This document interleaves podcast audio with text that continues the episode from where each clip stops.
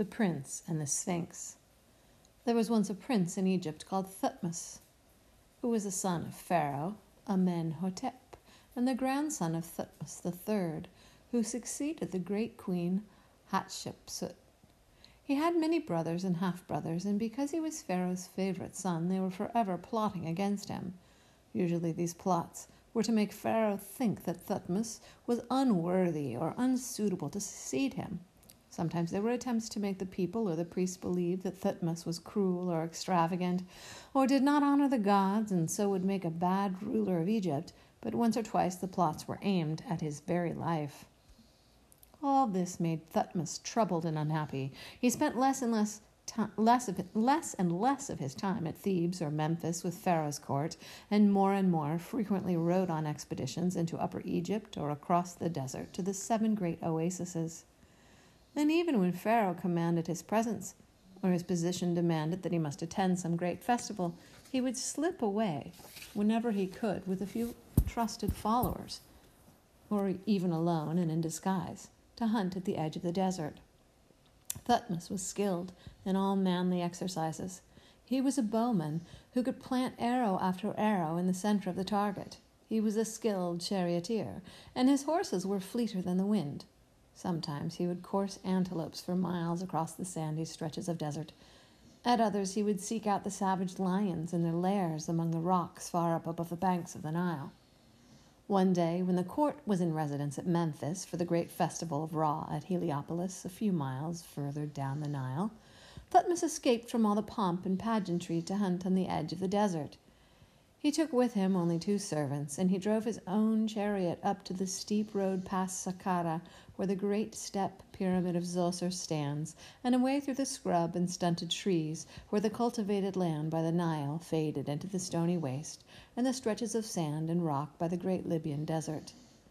They set off at the first glimmer of dawn, so that they might have as much time as possible before the great heat of midday and they coursed the gazelle northwards over the desert for many miles, parallel to the Nile, but some miles away from it. By the time the sun grew too hot for hunting, Thutmose and his two followers had reached a point not very far away from the great pyramids of Giza, which the pharaohs of the fourth dynasty had built over twelve hundred years before. They stopped to rest under some palm trees but presently Thutmose, desiring to be alone and wishing to make his prayer to the great god, god Harmachis, entered his chariot and drove away over the desert, bidding his servants wait for him. Away sped Thutmose, for the sand was firm and smooth, and at last he drew near to the three pyramids of Khufu, Khafra and Menkaure, towering up toward the sky the burning sun of midday flashing on their golden peaks and glittering down their polished sides like ladders of light leading up to the boat of Ra as it sailed across the sky.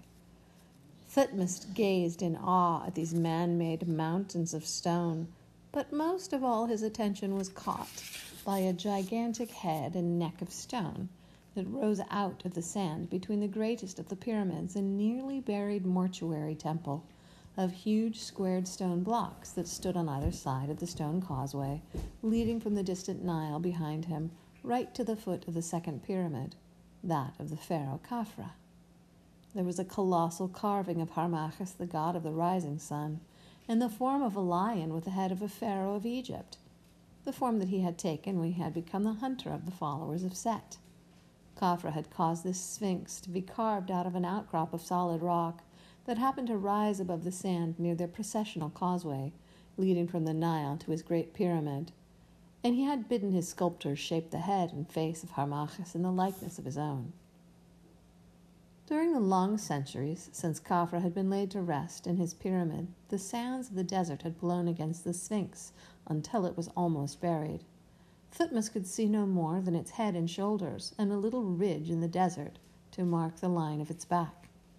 For a long while he stood looking up at the majestic face of the Sphinx, crowned with the royal crown of Egypt, that had the cobra's head on its brow, and which held in place the folds of embroidered linens which kept the sun from head and neck. Only here the folds were of stone, and only the head of the serpent fitted to the carved rock was of gold. The noonday sun beat mercilessly down upon Thutmose as he gazed up at the Sphinx and prayed to Harmachis for help in all of his troubles. Suddenly it seemed to him that the great stone image began to stir. It heaved and struggled as if trying in vain to throw off the sand which buried its body and paws, and the eyes were no longer carved stone inlaid with lapis lazuli, but shone with life and vision as they looked down upon him. Then the Sphinx spoke to him in a great voice, and yet kindly as a father speaks to his son. Look upon me, Thutmose, prince of Egypt, and know that I am Harmachis, your father, father of all pharaohs of the upper and lower lands. It rests with you to become pharaoh indeed, and wear upon your head the double crown of south and north. It rests with you whether or not you sit upon the throne of Egypt, and whether the peoples of the world come and kneel before you in homage. If you indeed become pharaoh, whatever is produced by the two lands shall be yours, together with the tribe from all the countries of the world. Besides all this, long years of life, health, and strength shall be yours. Thutmose, my face is turned towards you, my heart inclines to you to bring you good things. Your spirit shall be wrapped in mine. But see how the sand has closed in round me on every side. It smothers me, it holds me down, it hides me from your eyes. Promise me that you will do all that is that a good son should do for his father. Prove to me that you are indeed my son and will help me.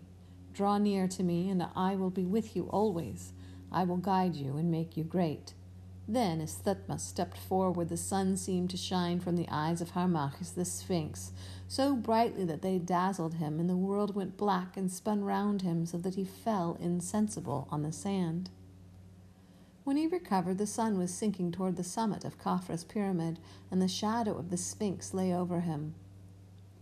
Slowly he rose to his feet, and the vision he had seen came rushing back to his mind as he gazed at the great shape half hidden in the sand, which was already turning pink and purple in the evening light.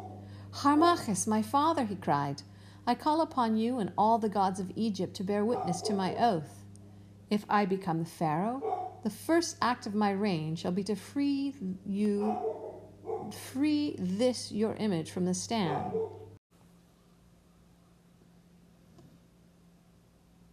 Harmachis, my father, he cried, I call upon you and all the gods of Egypt to bear witness to my oath.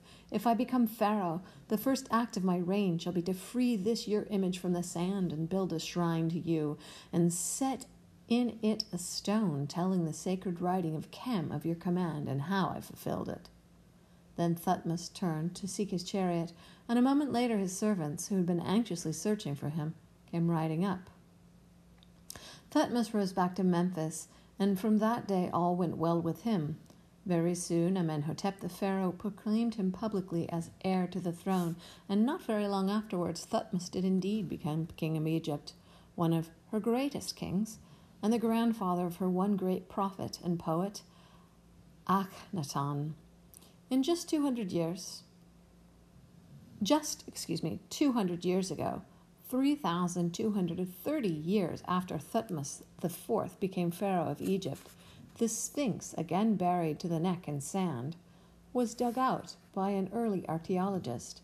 Between its paws, he found the remains of a shrine in which stood a red granite tablet, 14 feet high. Inscribed in it, hieroglyphics. In hieroglyphics was the whole story of the prince and the Sphinx. This tablet also tells us that it was set there in fulfillment of his vow by Pharaoh Thutmose IV, in the third month of the first year of his reign, after he had cleared away all the sand, which hid from sight Harmachis, the great sphinx that had been made in the days of Khafra, when the world was young.